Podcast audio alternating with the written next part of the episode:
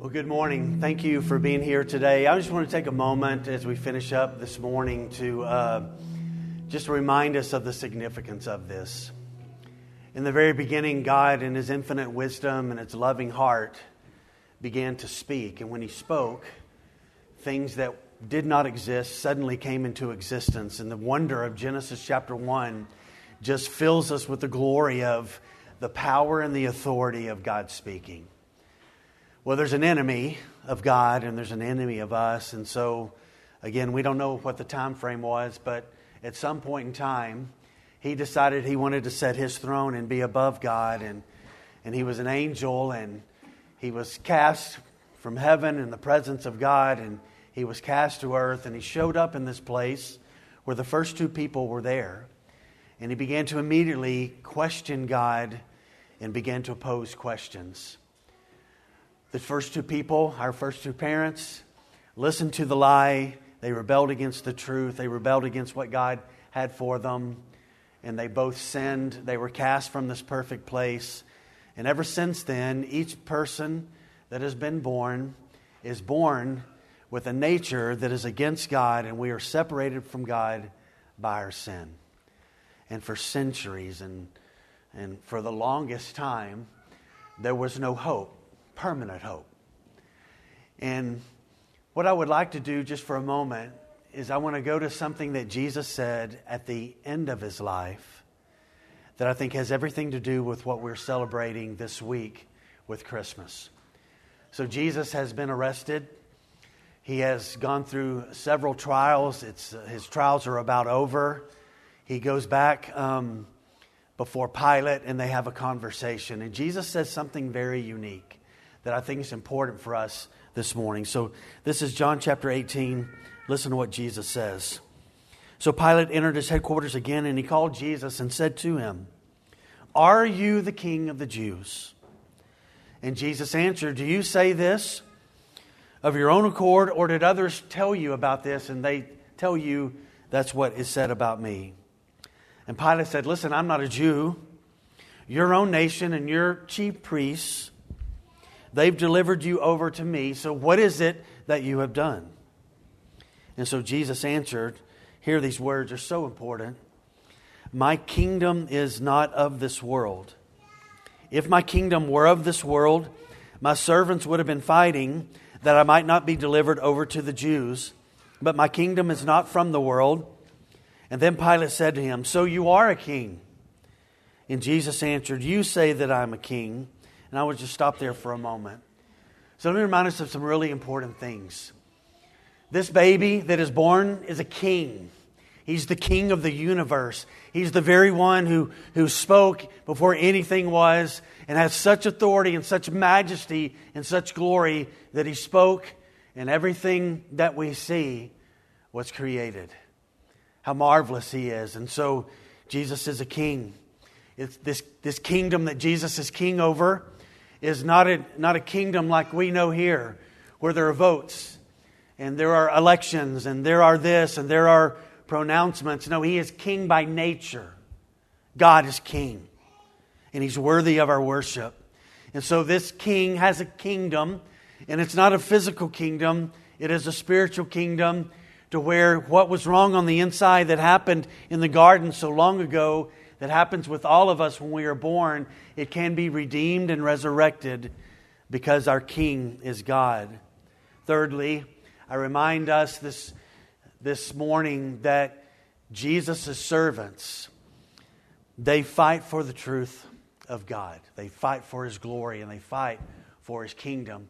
Jesus tells Pilate here, Pilate, um, if my kingdom were about Rome, like Rome and all this, then my servants would be here and they would be fighting for me to be released. But that's not the case. I've come for this purpose. And so Jesus tells Pilate, I'm a king, it's a spiritual kingdom, and the purpose in which I came is to bring and bear about truth, and my servants fight for the truth. And then verse 37 says this.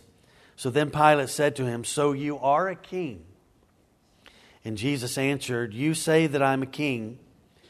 For this purpose I was born. Listen to this. For this purpose I was born. What was the purpose 2,000 years ago in Bethlehem?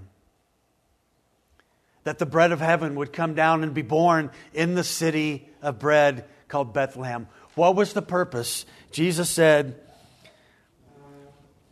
You say that I'm a king. For this purpose I was born, for this purpose I have come into the world to bear witness to the truth. And everyone who is of the truth listens to my voice. The Christmas season is about restoring what was lost in the garden all that time ago, where lies entered the world and man bought the lie that, that it wasn't good to follow God. It wasn't good to worship God. It wasn't good to be obedient to God, that God was holding out on mankind. And quickly we discovered no, God was good. And it was good for us to maintain our innocence. And lies have now, much in our day, been substituted for what's the truth. And Jesus says, Listen, I came to be born for this purpose, to speak about the truth, that the world would know what's true. And have we not lived enough with lies? Have we not lived enough with the confusion that is there? And so Jesus came to bear witness to the truth. And lastly, I love what Jesus says here and we have one more week or five more days, five and a half more days, or I don't know how long it is, seven more days, whatever it is, next Sunday. We got a whole week, all right? Listen what Jesus says. And everyone who is of the truth hears my voice. What an opportunity this week, the rest of this week, to get into the scriptures and to read the story, the age old story that is glorious that God came, He took on flesh. He's a speaking God, He's alive, He's powerful, He is awesome, and everyone who is of the truth listens to my voice. As we close, I had some thoughts that I wanted to finish with today. In Matthew chapter, because all of this is true that I just said about Jesus, I was reminded of Matthew chapter 16 when Jesus was with the apostles and he asked them, Who do people say that I am? And so they began to share, This is what the people are saying. And then Jesus says, Well, who do you say that I am? And Peter makes this great statement. He says, You are the Christ, the Son of the living God. And Jesus said to him, Peter, it's awesome that you see that, but you didn't come up with this yourself. My Father has revealed that to you. And then Jesus says some powerful words that I want to remind you and I this morning as we finish up. The church of Christ, Jesus Christ, founded the church, and the church is never going to fail. The gates of hell will never prevail against the church. And so, what we are doing this morning, what we believe, what we know to be true about who Jesus is, that He, he came for the very purpose to bear witness to the truth, we have the greatest hope of any people on the planet today, Christ followers do. We have the greatest hope. Our God is alive. He is living. He has been raised. He is powerful. He is almighty. He is tender. He is compassionate. He is love. He is merciful. He is forgiving. And he became just like us. And he is the victorious one. And so our confidence this morning is not what's going to happen to the church. Can I tell you what's going to happen to the church? It will be victorious because its king is victorious. And any threat against the church is not going to, and there are threats, are not going to keep the church from being victorious. We are part of the most victorious work. The full Bible has been translated into 724 languages. There's been no book in the history of the world that has been translated into that. The New Testament has been translated into 1,617 languages. Parts of translations of the New Testament have been, other parts of it, mainly of that, is 1,248. In total, there are 3,589 languages that have a portion of the scripture. There is not a book in history, there's not going to be a book in the future that is like that. 49% of all languages on the planet today have at least some copies of the sacred scripture in, the, in their language.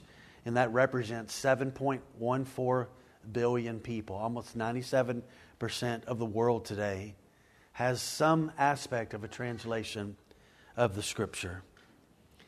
A Bible is sold every second for the last two years. That's more than the top 10 secular books of the last two years combined.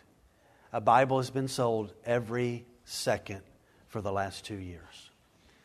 So I wanted to share that in the very end because the way that we know truth is through God's Word. And I love the work that I got all these statistics from Wycliffe, um, who are uh, just one of the leading Bible translators, and they are getting the Scripture out to people all over the world. Truth, truth. Jesus is the truth.